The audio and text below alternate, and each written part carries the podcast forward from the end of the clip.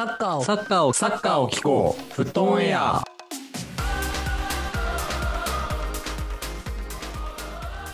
さあ、始まりました。フットオンエア石井先輩リコーダです。あ、だ、何、どっちにしようかな？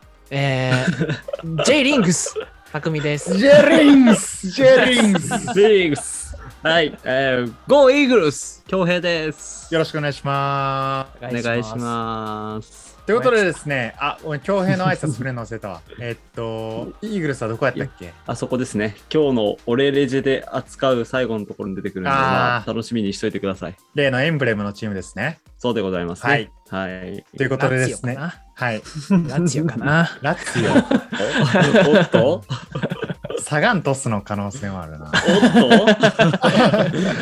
はい。ということでですね、えー今日こちら公開はおそらく9月の28日火曜日公開の第28回目となっております。このポッドキャスト、フットオンエアでは毎週火曜20時更新を目標に毎日のサッカー観戦ライフがちょっとだけ楽しくなるような情報を発信してまいります。今日もよろしくお願いします。お願いします。お願いします。ということでですね、えー今週プレミア6節が残り1試合を残してですね、クリスタルパレス・ブライトンを除いて、えー全9試合終了ということで、いつも通りね、プレミア第6節の振り返りと、あとはですね、今日は、えーフットオンエア恒例企画、俺たちのレジェンド、通称俺レジをですね、えーお届けしていきたいと思います。これ何回目や、何回目かな俺俺の、俺たちのレジェンドって。最初が？最初がインザーギ負けれれや、負けれれや。負けれるか。で負けれだ。インザーイギ、ザーギ、ロナウジーロナウジーノロナウドでアシス・モレイラ、あそう、ガウショ、4回、4回目か、じゃ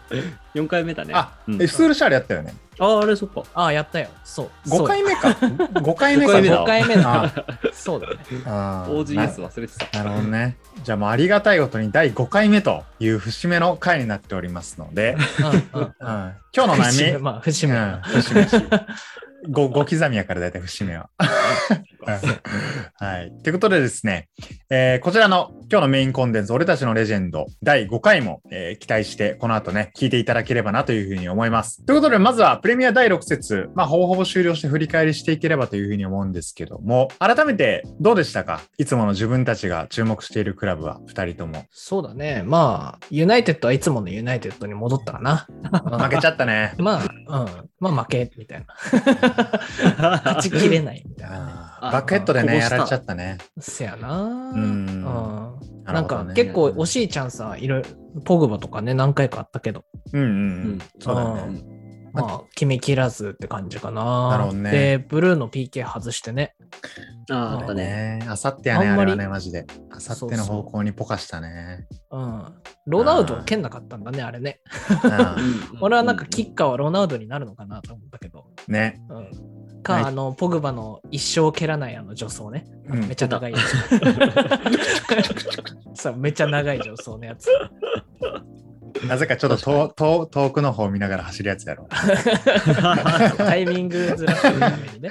あーそうまあ珍どうなん？しい外し方これで、これで次はじゃあもう、俺に蹴らせろってなるんじゃない？もしかしたら、万有内では。お前あの PK はあかんぞっていう。うんうん。わかんない。ロナウド先輩がね、うんうん権限を使うかもしれないから。そう。そう先輩だからね、やっぱりね。うん行使するかもしれんから、権限をね。そう。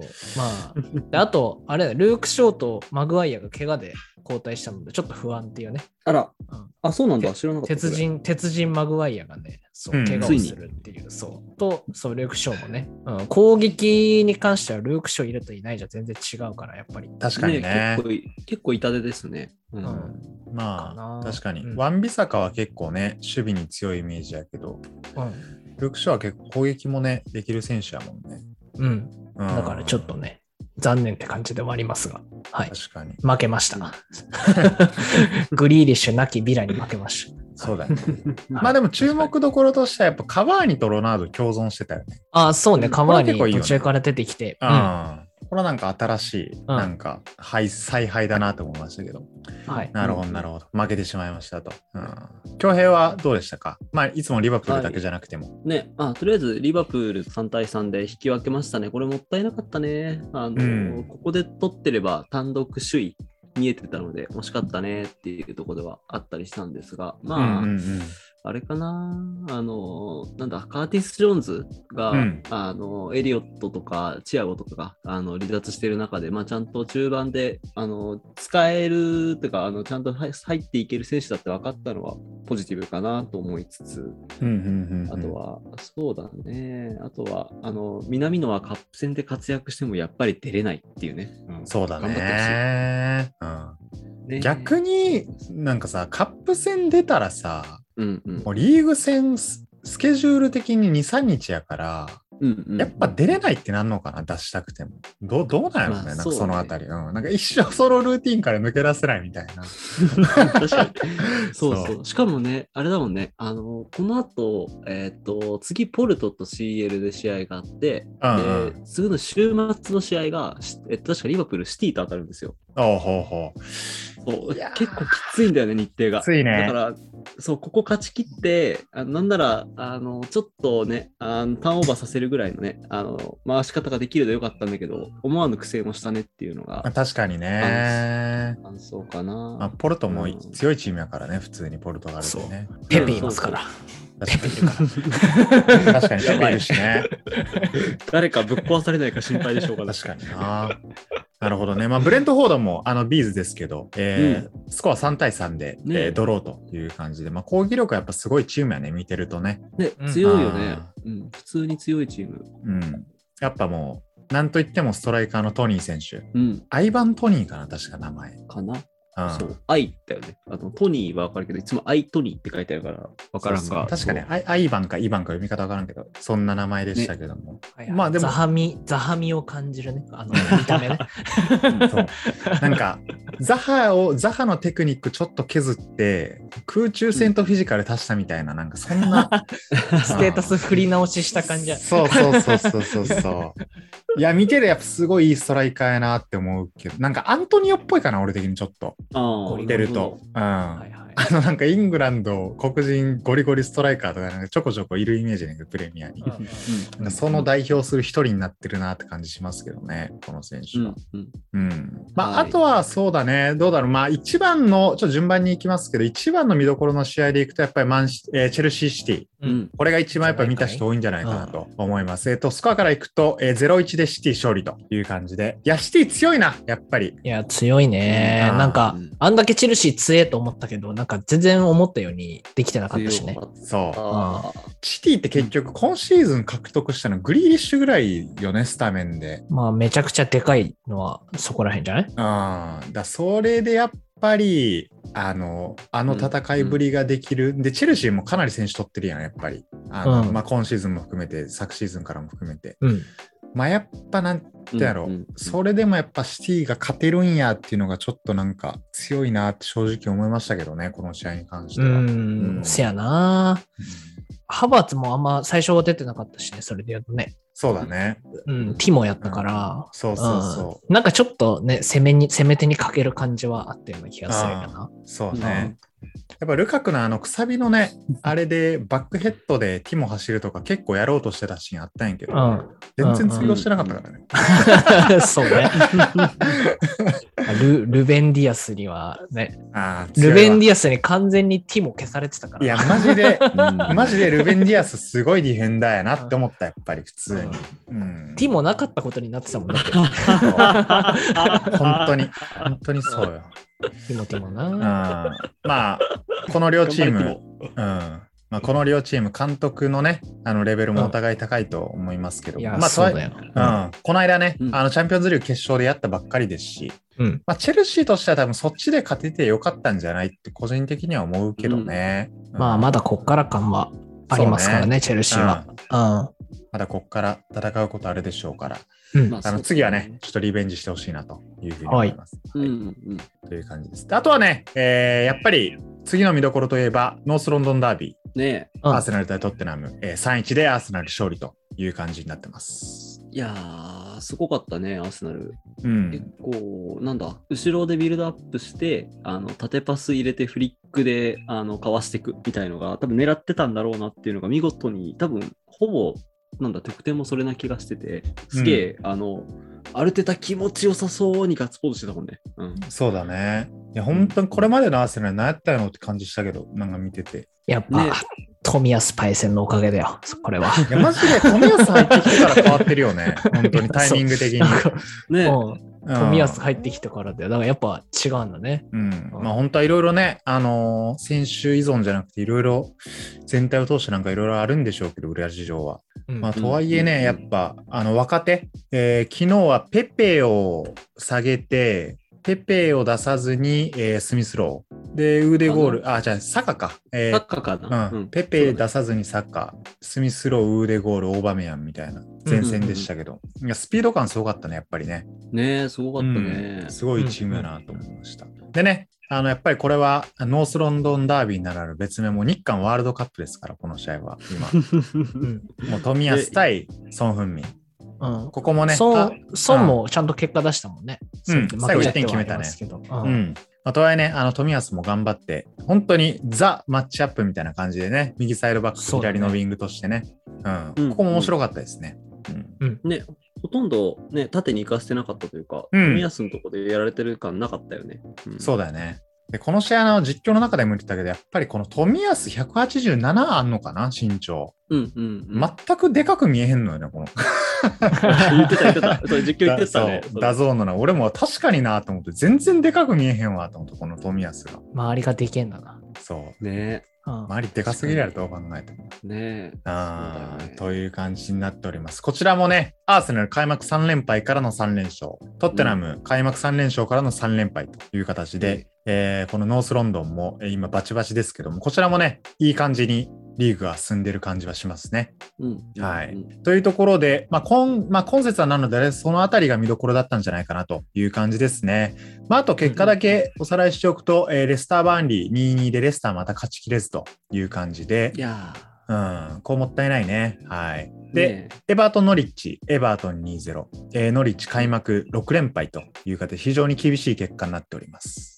はいうんそして、えーと、リーズ・ウエストハム。これもね、あの結構ハイライト見て接戦でしたけど、えーウエストハム1-2で、えー勝利という感じになってます。まあ、これも最後ね、結局試合を持ってったのはアントニオ君という感じでしたね。で、ワトフォード・ニューカッスル1-1という感じになってます。あとは、まあ、サウサンプトン・ウルブス、ウルブス0-1で勝ってます。で、ウルブスね、ファンヒちゃん結構、あの、試合出てるので、あの、ここからもっと活躍期待したいなという感じです。はい。という感じの、えー合計9試合、えー消化されておりまして、えー今日、ちょっとこの行動放送の公開日にはもう終了してますけども、えー残りクリスタルパレス対ブライトンを残して、えープレミア第6節という感じになっております。はい、で順位はですね、1位リバプール、2位マンシー、えー3位チェルシー、4位マンユーという感じで、5位エバートン。で、ノースロンドンダービーのアーセナルとっても今ちょうど、えー3勝3敗同士で10位、11位につけているという感じになっております。はい。でね、えー今週はチャンピオンズリーグを挟んで、プレミア第7節という感じですかね。そうですね。はい。という感じのスケジュールになっておりますと。来節は注目の試合とかあるかな？まあどうなんだろう。ああ、リバプールシティがあるね。そう、リバプールシティがね、うんありますね。4ここは一日番でかい、ね。0時半。だからあれだ、うんうんあの、皆さん仕事行く人、頑張って起きて、終わったらすぐ寝ようねってやつだね。確かに。まあギリギリ見えそうな時間ですね。うんねうんうんまあ、あとは基本的には、えっと、ビッグシックス対ちょっと格下みたいな感じが多いかな。なんかあんまり、あれやね、こっからしばらくビッグマッチってあんまないらしいね、スケジュール的に。うんなんか言ってたわなんかこっから年明けぐらいまでは、なかなか、まあ月1ぐらいかな。マンユーリバプール10月とか、うんうん、ほんとそれぐらいになってくるらしい。うんめちゃくちゃでかいところはないけども、そうそううんそううんレスターがちょいちょいビッグシックスとぶつかるかなみたいな感じかな。そうだね。うんね。11月にチェルシーマンユー。そう、楽しみや。月1ぐらいかな、ビッグシックス同士の戦いは。大体。うんねうんうんという感じですけども、えー第何節以降も注目していければと思います。はいはい。ということでですね、今週のプレミア第7節はこんな感じになっておりまして、今日のメインテーマ、メインコンテンツはこちらになります。俺たちのレジェンド、プレデター、パトリック・ビエラよろしくお願いします。お願いします。ということで、今日のこちらの俺たちのレジェンド、パトリック・ビエラ会第5回は、京平さんがプレゼンツのもと、今日お届けをさせていただきます。どうぞおっしゃ。はい。す すごい、あの、てか雑なパス飛んできたけど、はい。じゃあ行きましょうか。はい。パトリック・ビエラ会ですね。ごめん、俺、はいあの、ディフェンスラインの吉田麻也ぐらい俺雑なパス出すから。ウッチーが切れるやつね。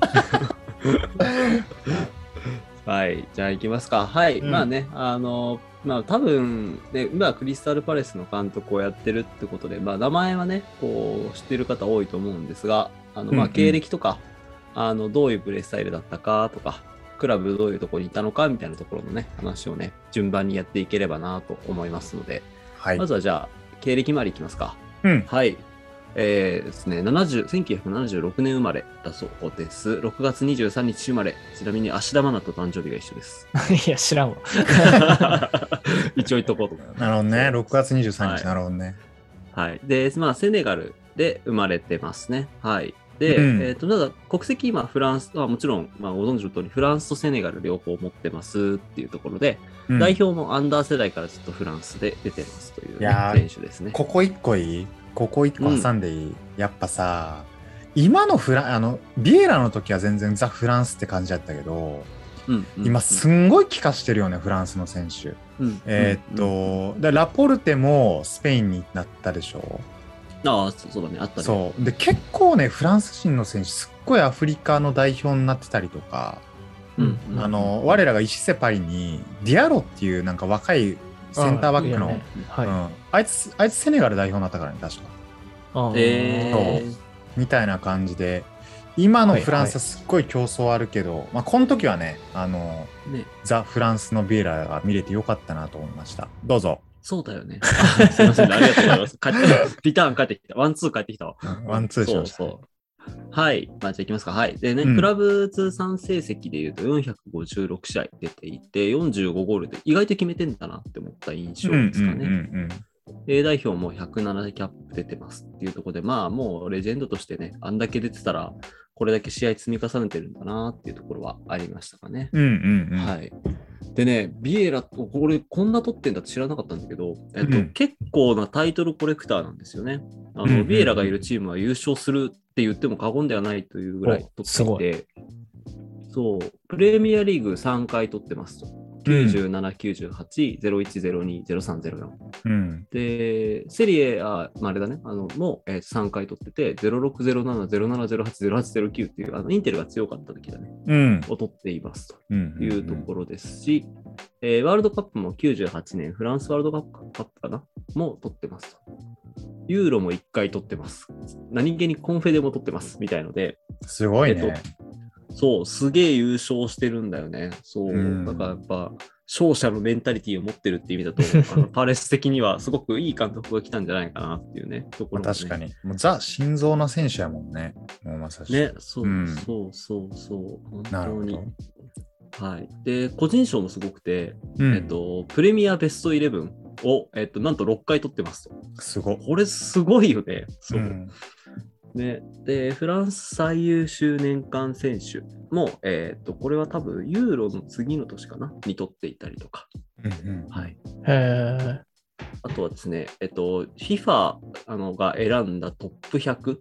これ2004年に発表されてる賞があって、これにも選ばれていますっていうのが、これね、あの、実はね、あの、ペレが選んだ100人の選手っていうのをなんか表彰するみたいなコーナーだったらしくて、はいはいはい。あるね、あるね。なんかうんすげえなと思ったんだけど、そうそうそう。もう、えービエラは選ばれていて、まあ、個人でもきっちり活躍していて、そのチームを勝たせている選手っていう意味でも、すごく、なんというか、あの、やっぱレジェンドとして、なあれだよね、あの、すごく功績を残している選手だなと思いましたね。はい。うんうんうんうん。はい、というところで、ここで、クイズ1問目いきますっていうやつがね、いきますね。ービエラクイズ。いや、これね、ビエラクイズなんだけどね、どっちかというとね、この FIFA100 ちょっと気になって調べてて出したんですけど、FIFA100、まあそもそもね、これ実は FIFA100 ね、125人ぐらい選ばれてる。100じゃない。ではあるんですけど、そう。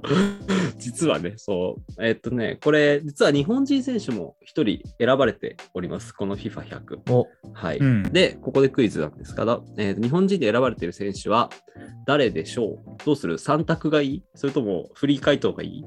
フリー回答フでいいこれリー回答でいいんじゃない ?2002 でしょ ?2004 か。そぐらいか。ワールドカップぐらいね。あの、当時の選手じゃなくて、えっ、と、うん引退した選手もかなり選ばれているっていうのと、なるほどね。かつ、えっと、ペレが選んでるっていうのもあるっていうね。なるほどね。そう。なるほどねって。いうところの条件まで渡した上でクイズですね。はい。なるほど。シンキングタイムいきますか？5, いやでも5秒で。ブラジルだもんね。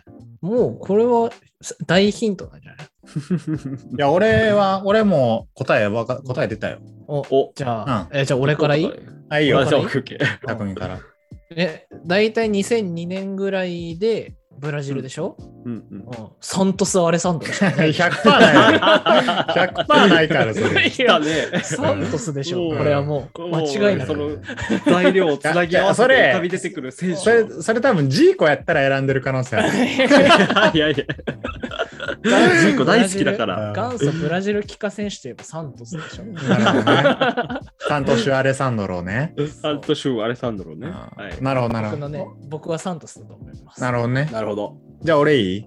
おい。俺は、この人やと思います。鎌本。ああーいいね。あの、ちゃんとこう、真ん中をシュート打ちに行ったタイプ。うん。いそう、いそう。鎌本選んでたらペレ。どね同期ぐらいちゃうの？そう。なんか大体同じぐらい。80ぐらい、80近い人たち。そうそうそう。そうですはい。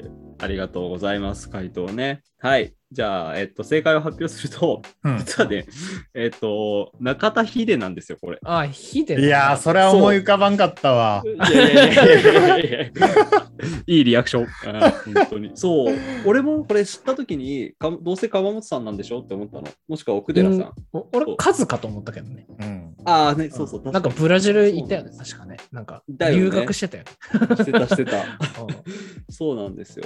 でね、そう、実は中田秀で、アジアで選ばれてるのは、中田秀と韓国のね、誰だっけなか誰かしか選ばれていない。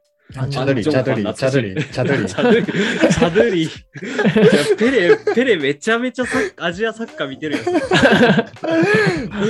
まあまあ、でも妥当に言ったらヒデな感じはするね、この時期的にね。うん。でそそうそうそう。あの時ね。そうなんですうん、よ。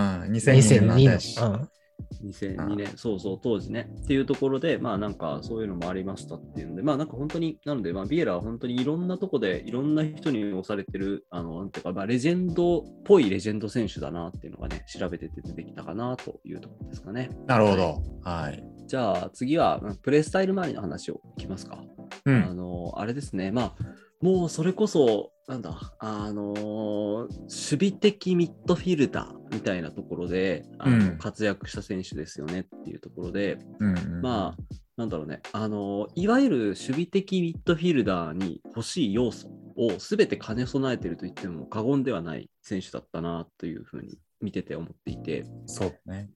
うん、まずは長身で、まあ、かつ足が長い、まあ、手が手足が長いんですよね。っていうので、うんまあ、ボールダッシュ能力が非常に高いっていうところうんですね。うんで、かつ、奪った後、きっちり味方にパスを供給できる。あのーなんか、短いボールももちろんそうだし、長いボールも蹴れるっていう意味でも、すごい、なんというか、そこから奪ったところからパスが出てくるっていうのは結構怖い選手ですよねっていうところ。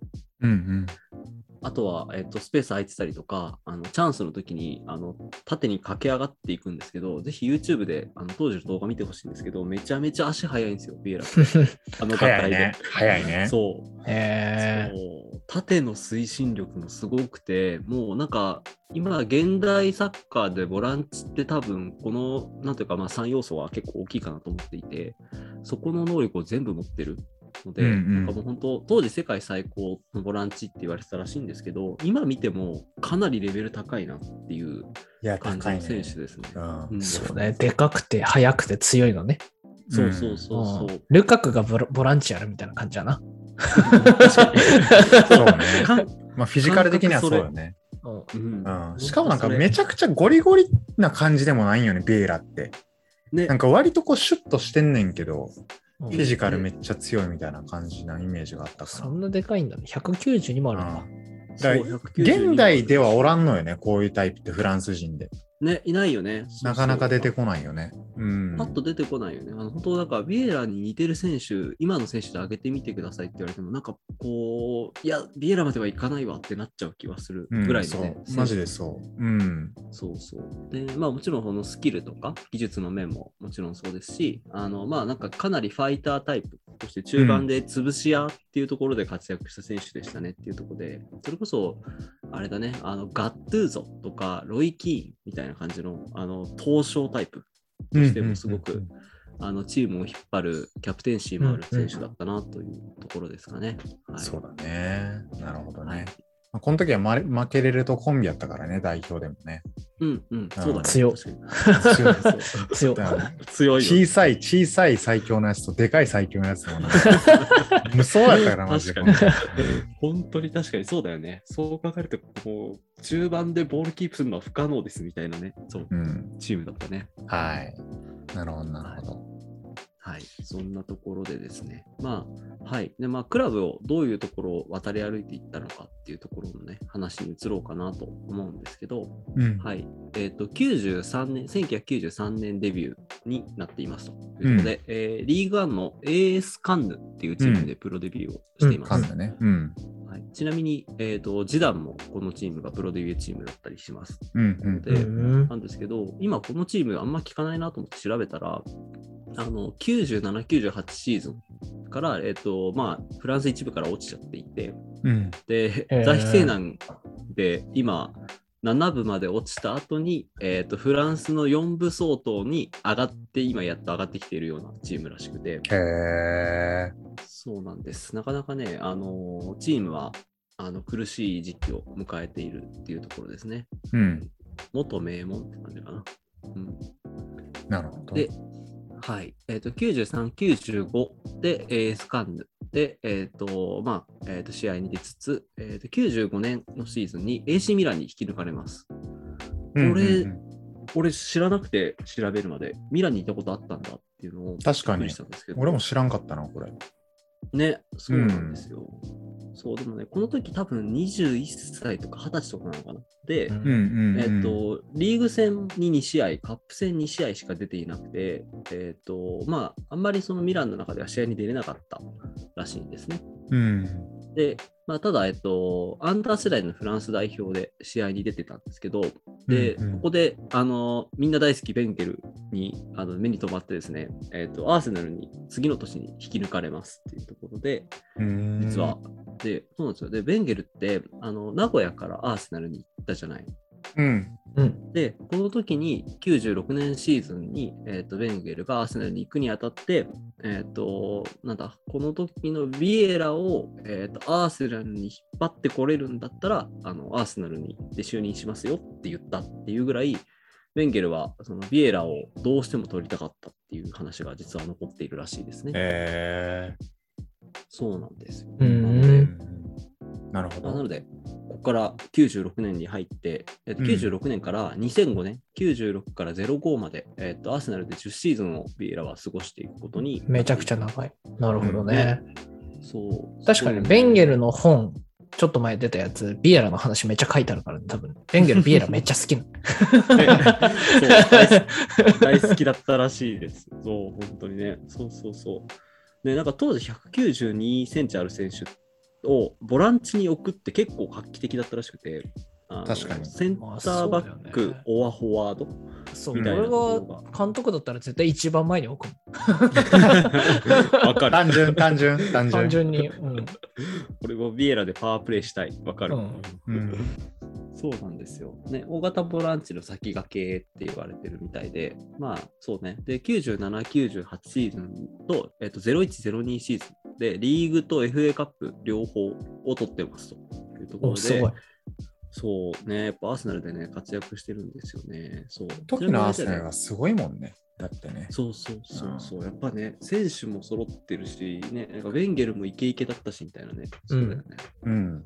ちなみにあれだよね、98、99がユナイテッドがトリプルやってるんだよね、確かね。あ、トレブルってやつやな。トレブル、うんそうそうそう。うん。伝説のスールシャール時代ね。あ、そう、スールジャールが選手の時ね。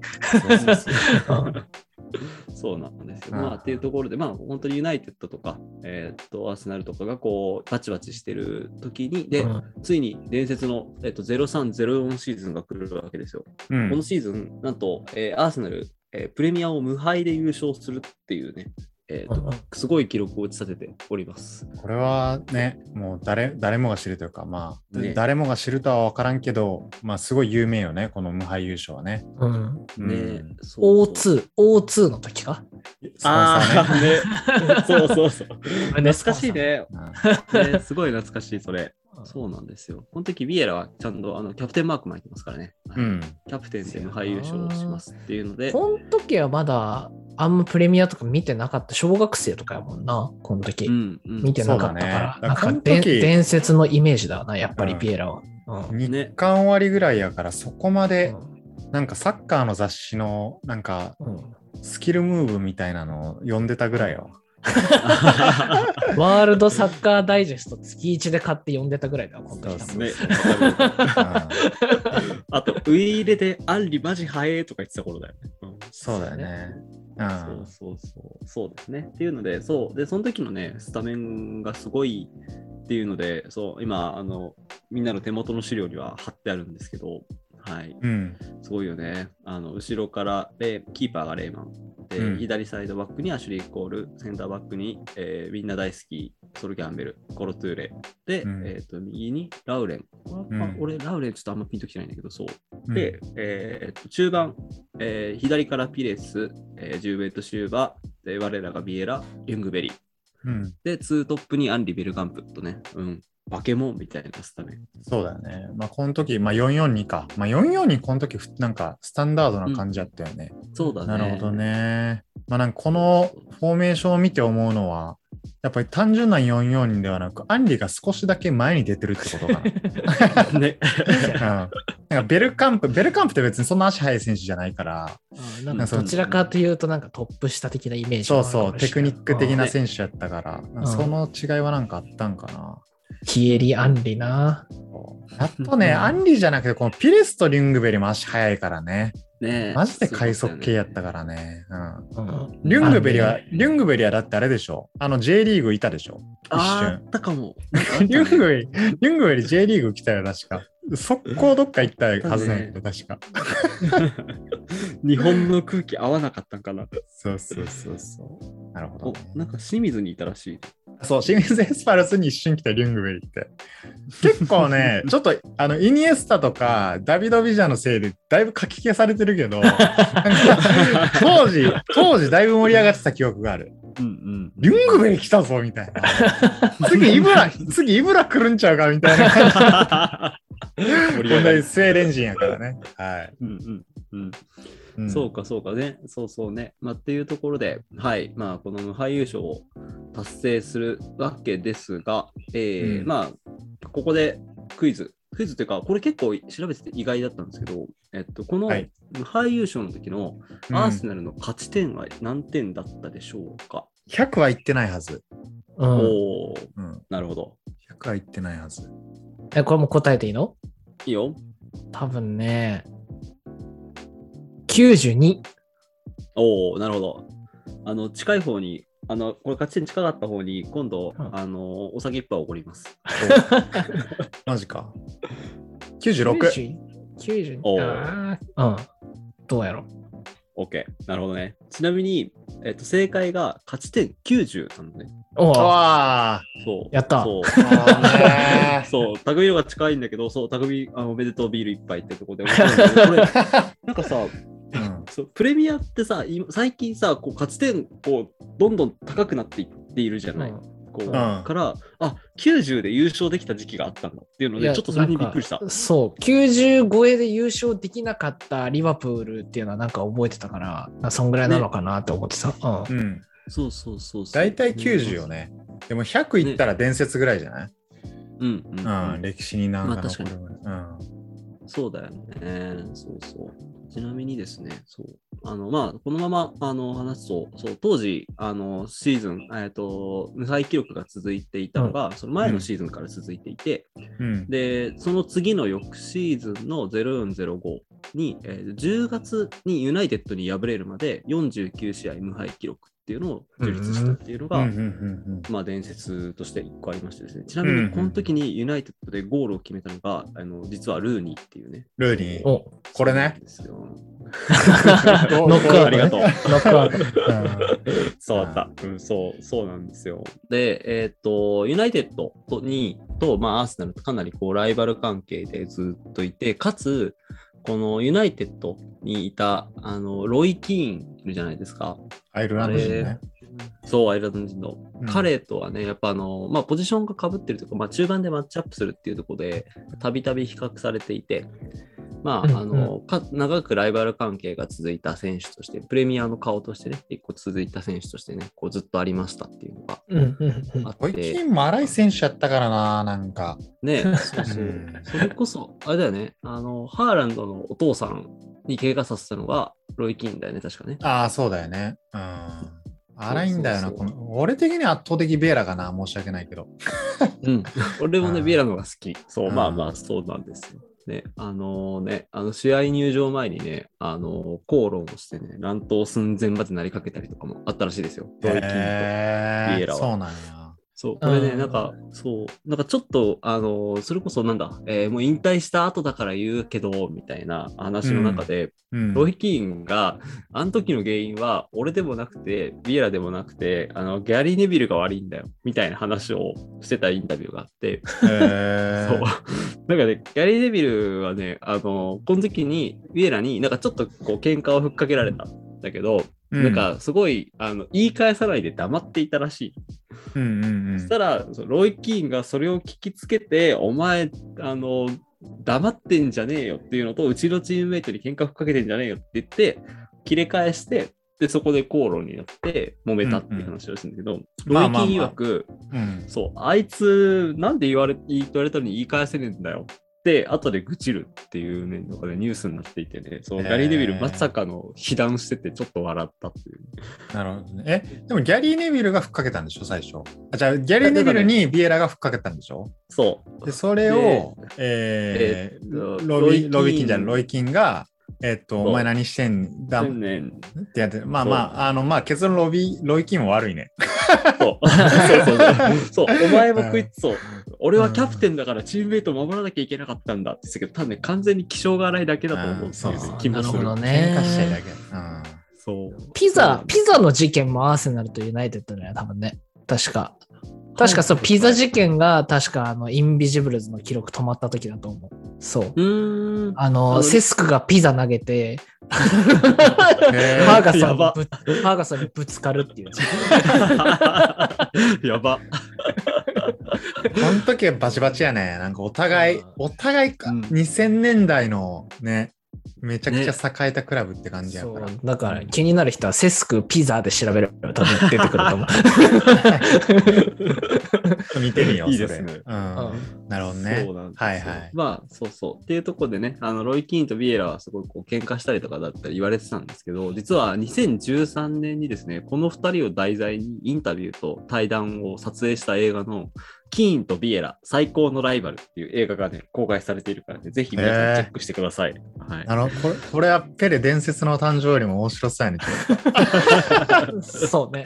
とうなんか、トムとジェリーみたいなよくなんか、キーンとビエラってすごいなんかいいなとまあ確かにね。タイトルもいいなと思ってね、そう、んまあっていうね、話もあったりとかしてっていうので、まあ、プレミアで、こう、ビエラは、あの、大活躍をしていくわけですが、うんえっ、と、ついに、えっ、と、2005年かな ?05 シーズン、0506シーズンに、えーうんビエラはイベントスに、イベン、リューベに移籍をしますと。うん。いうところですね。この時、えっと、なんというか、えっと、試合自体の結果としては優勝するっていうところで、えっと、成績をちゃんと出したんですけど、うんえっと、当時、ちょうどこれ、あれですね、あの、イギリイタリアのカルチョスキャンダルの時で懐、かしいね。うん。そうそう、当時のね、GM とか、イベントスの GM とか CEO とかが、あの審判買収してたんじゃなかろうかとか、まあ、てか、うん買収してたよねとか、恐喝してたよねっていうので、スクレット剥奪されて、で、次のシーズン、なんで07シーズンかな？に、えっと、チームが2部に降格することになっちゃいますというところで、で、まあ、この時にビエラも、えっと移籍をしますっていうとところで、で、次の年から、えっ、と、インテルに移籍をしますというところですね。はい。で、えっ、と、インテルにいたシーズン、きちんとですね、結果を出していて、えっと、3回スクレットを連チャンで獲得してるんですけど、インテルは。その時に、きえっとビエラの在籍時期もきっちり被っていて、あとまあ、それなりに貢献はするんですけど、この頃からちょっと怪我がちになって、シーズン通しての出場ができなくなってくるっていうね、時期にだんだん入っていきますと。まあ。晩年に差し掛かってますね。はいうん。ねえーなんで、まあ、今まであのビエラってあんまり怪我がなくて、あの大体シーズン通しで見ると、まあ、コンスタントに30試合は出てるっていう選手だったんですけど、うんうんうん。えーっとインテル時代から大体20試合出ればいいみたいな、20試合ぐらいのところにとどまり始めるっていう感じになっていきますと。なるほど。はい。で、えーインテルで、えーまあ、優勝しつつ、あの試合にちょくちょく出るっていうのを続いていたんですが、まあ、だんだん出場機会もなくなっていって、うんえー、09-010シーズンの途中で、えーと、マンチェスターシティに移籍しますというところです。えーシティいたんや、最後。ね、そう、これもあんまり、てか全然イメージないよね。うん。そう半年契約で移籍してきたんですけど、一応そこでちょっと活躍するというか、まあ、試合には出ていて、えっと1年間契約延長を勝ち取って、で、10から11シーズンかな、もう最後にスパイクを抜きますと、引退しますというところですね。ここで現役を引退して、うんで、えーっと、そうなんですよ。なんかだから、こう、最後ね、ちょっと怪我がちで終わっちゃったのは悲しいんですけどっていうところであって、うんで、えーっと、なんだ、今、あの、パレスの監督をやってるじゃないですか。うん。そこに至るまでって、あの、実は、あの、シティグループの、なんていうか、あの、こう、パスを使って、結構、あの、監督をやっていたっていうのがあって、へ引退後はシティのアカデミーのコーチと、まあ、リザーブチームの監督を、えー2012年からかな ?11 年か12年からえー2015年までやりますと。え。うん。で、えっと、その後2016から18は、あのあれですね、同じシティグループのニューヨークシティ FC で、えっと、監督をやっていました。ということうん。うん。ですね当時いた選手だと、えーランパード、えーピルロ、ビジャー、ダビド・ビジャー、あと、まあ、あと、今、リーズにいるジャック・ハリソンって選手がいるんですけど、はいはいはいはい。もビエラ監督が指揮するチームで活躍しましたっていうところですね。なるほどな。で、えっ、と、その後は、えっ、と、18、20、リーグワンのニースを指揮するも、うんうんえーその後はあら解任これになっちゃう。あーこれ結構俺注目してたのよね、当時ニース。まあ、一瞬バロテッリもいたし、そうそう今シーズンはね、クライファーとの息子とかもいんのよ。ローマから移籍してきて。そう。いんねんけう。ど。あ、そうなんだ。そう。まあ、ビエラもなんか、アンリもそうやったけどね。あの、モナコとか指揮してただけそうやけど。あねそこ首切られて終わってたね。ねティエリー元気かな？今何してんだろう？今、今あれ、あの、ベルギーのアシスタントコーチみたいな感じだ。ベルギー代表の。ああ、確かにそうやな。確かにそうだル。なんかたまに映るよね。そう。ルカクと仲いいっていう。うんなるほどね。あ昨日、昨日の試合来てたよね。あのトッテナム・アーセナルの試合見に来てたよね。ーあれ、めちゃくちゃ来てたよな、人。なんか。ね。なんか、 Spotify の社長もいたじゃん。ね。まあ、ちなみに、あの、ブチェルシーシティはバラック来てたね。ああね。うんバラックいた。ミハエル・バラク、13番。ねそう、13番。あはいフリッ。クハンジ・フリックと一緒に来てましたね。そうだねですうん。そうそうそう。まあ、っていうね、ちょっとまあ話はそれましたが、まあね、そう、リースで監督やってて、ちなみに、あの、そう、そう、さっき言ってたけど、バロテッリがいて、その時に、あの、バロテッリが、を、あの、あいつはチーム競技にマジで向いてないってバッサリ批判してたっていうのがね、あなるほ残。っていてね、あんまりこう、うまくいかなかったみたいですね、バロテッリと、あの、ビエラは。うんなるほどね。まあ、しょうがない。バロテッリだもん。うんしょうがない。いいんだ、彼は。彼はそれでいい。ケイスケ・ホンダが、ケイスケ・ホンダが YouTube ライブで一番やばい選手って言ったのがやっぱマリオですからね。マリオ、マリオねマリオっマリオね。。ねそう、マリオですから ね。ねそうなんですよ。っていうところで、まあね、そう、解任になったんですが、えっ、と、今シーズンからプレミアリーグのクリスタルパレスで指揮取ってますっていうところで、うんそうね、なんか、あのーなんかプレミアの往年の名選手が監督になるっていうのでね、あのー始まる前結構、なんていうかニュースとしても、期待値としてもね、高くてね、あのー俺らもワクワクしながら見てたと思うんですが、うん。ね、あのー前の監督が、あの、最高齢監督だった、あの、ホジソン監督いたじゃないですか。うん。顎、顎ブヨブヨのね。そうそうそうそう、うん。おじいちゃんって感じのおじいちゃん。ね。そうそうそう。で、で交代して、まあ、世代交代っていうところの象徴としても結構印象的だったかなと思っていて、うん。そう。まあ、あとはね、あのーもう前のクリスタルパレスって、もうなんかね、守って放り込みカウンターじゃないけど、そうだよ、守ってザハ、守ってザハが、あの、うん、先方だから。そうそう。ね。まさに、そこのチームからね、さいあのビエラって割とパスをつなぐチームを、あのーキャリアの中でずっと作ってきてるっていうのがあるらしいんですけど、うんまあ、なんか、ちょっときちんとラインを高く保って、ポゼッションを駆使して前からボール奪いに行こうねっていうサッカーをパレスに植え付けているところらしくて、まあ、今後のリーグ戦での活躍に期待していきましょうっていう綺麗な締め方をしておこうと思います。なるほどねはいうんまあ期待やね、はいクリスタルパレスね、今季。ね、うん。そうですね。楽しみだね。っていうところで、で、えーっと、最後、ラストクイズがですね、うんありましてですね。おはい。だよ。これ当てた方は、えー2000当てた方はどうなんの？これ。当てた方は、あれですね。えーっと、何しようかな。ビールが3杯になりますね。ああ、なるほどね。じゃあビールさん、まあ、牛角おごりとかにするか。あ、いいよ。あえっと、これ、俺得しなくな安っ。3000円ぐらい。安っ。いや。そう。はいはいよっ。しゃ。はい。はい。2013年制作、キーンとビエラ最高のライバルからの出題になるんですけど、うん。はい。はい、まさに現役時代にね、ライバルとして、ピッチでも、まあ、なんならピッチ外でもバチバチやってたわけなんですけど、うん、で、えっ、と、インタビューと対談で、結構こう盛り上がって楽しそうに喋ってるのが印象的な映画なんですが、うんうん。えっ、と、このた対談の最後に、ピエラがユナイテッドをあの表した言葉があって、うんうんうんそこに、バツバツだけど、勝つチームだよねって、えっ、と、キーに言うんですよ。ロイ・キーに言うんですよ。うんうんうんここの、バツバツだけど勝つチームのバツバツの内容を当ててください。なるほど。え、これは何文字？これはね、日本語で？日日本本語だと2文字2文字2か文字。むずなる。ほどね。で、えっと、ヒントで言うと、えっと、まあ、あの、最後の勝つチームっていうので、ロイ・キーンとか、まあ、ユナイテッドを認めていた感を出しつつ、やっぱり、あの、ライバルとして、ビエラは、こう、ユナイテッドに対しても、若干こう、言いたい気持ちもあったんだろうなっていうのが、この言葉の中に結構詰まってるなと思って。うんうんうん。まあ、俺2つかな、思い浮かんだの。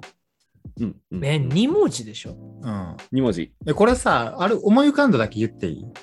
あ、どうぞどうぞ。複数回答あり。複数回答でいいこれ。あじゃあ、俺、俺さっき、たたくみ言っていい？あ、1個ずつにするじゃいいよ、じゃあ1あ。個ずつね。1個ずつ一。個ずつ俺は、まず1個目は、えーっとねう、ん雑。はいはい。ああ、うんなるほどね。うんうんうんうん。なるほどね。たくみどもううぞ。一個は？え？ー作品か。あ、い。もうもう1個いいよ、じゃあ、こうた。あしょう俺がない。雑魚。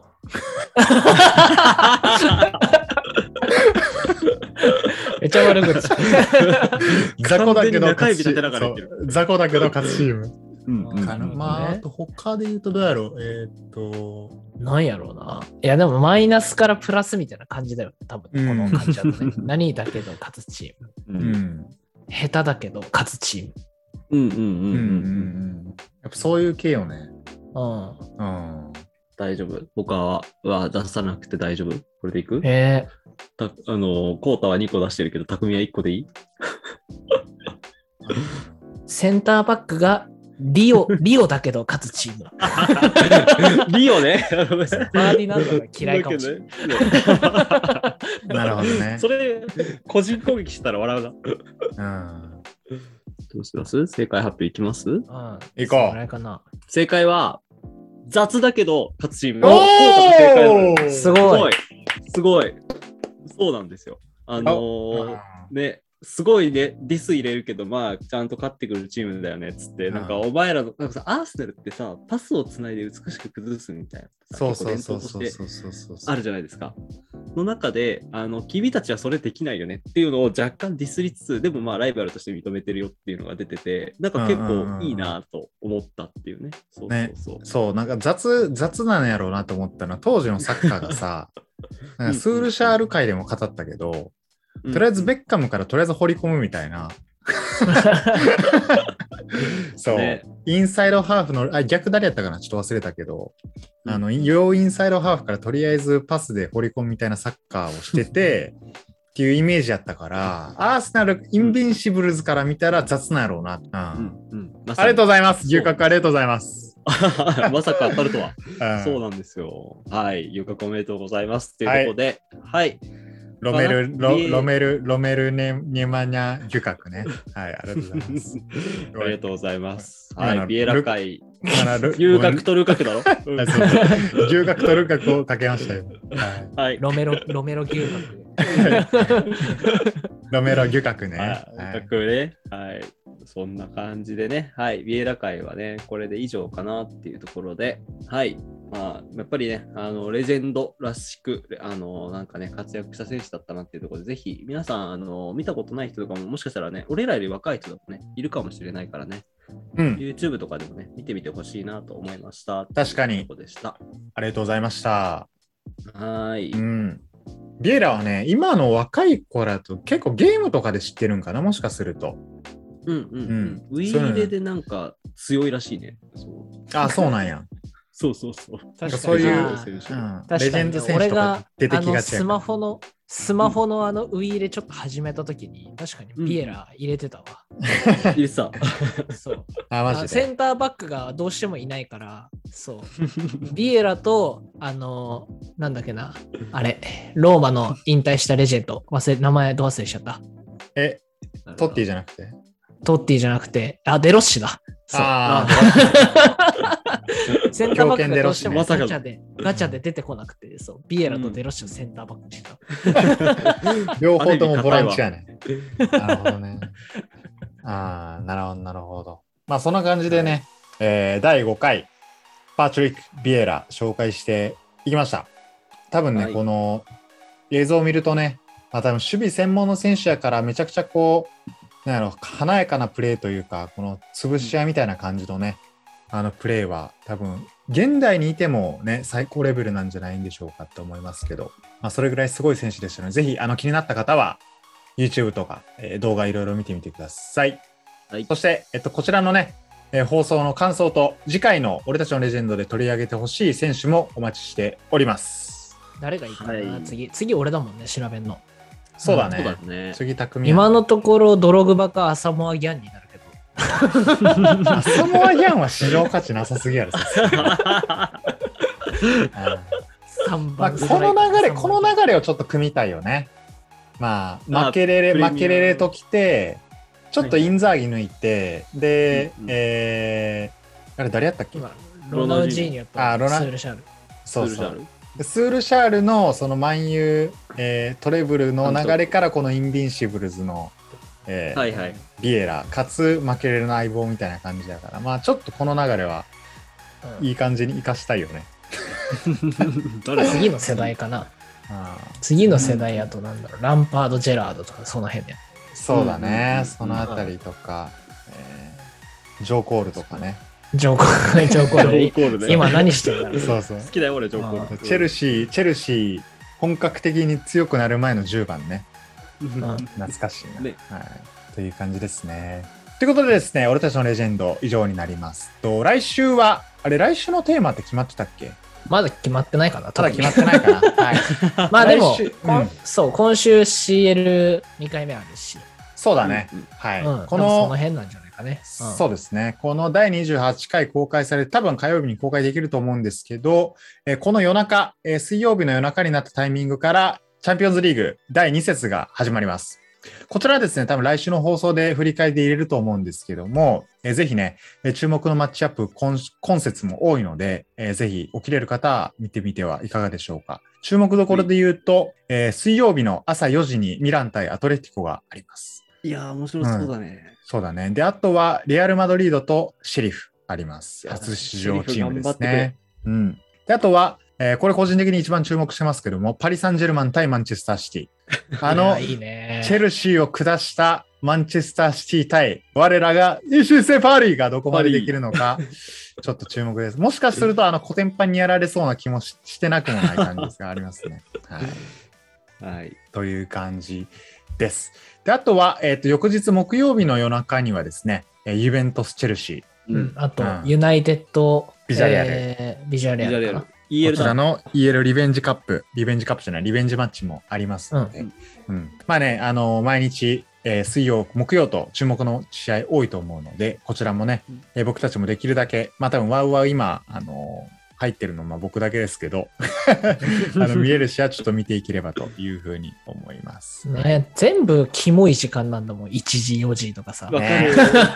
きついわ、これは。こればっかりはさすがに全世界に需要あるからね、マジョルカの久保建英とかじゃなくて、ブレ、ブレ、ブレないやろな。そう、日本のゴールデンタイムに合わせてあげようとか多分ならんからね、これはさすがにね。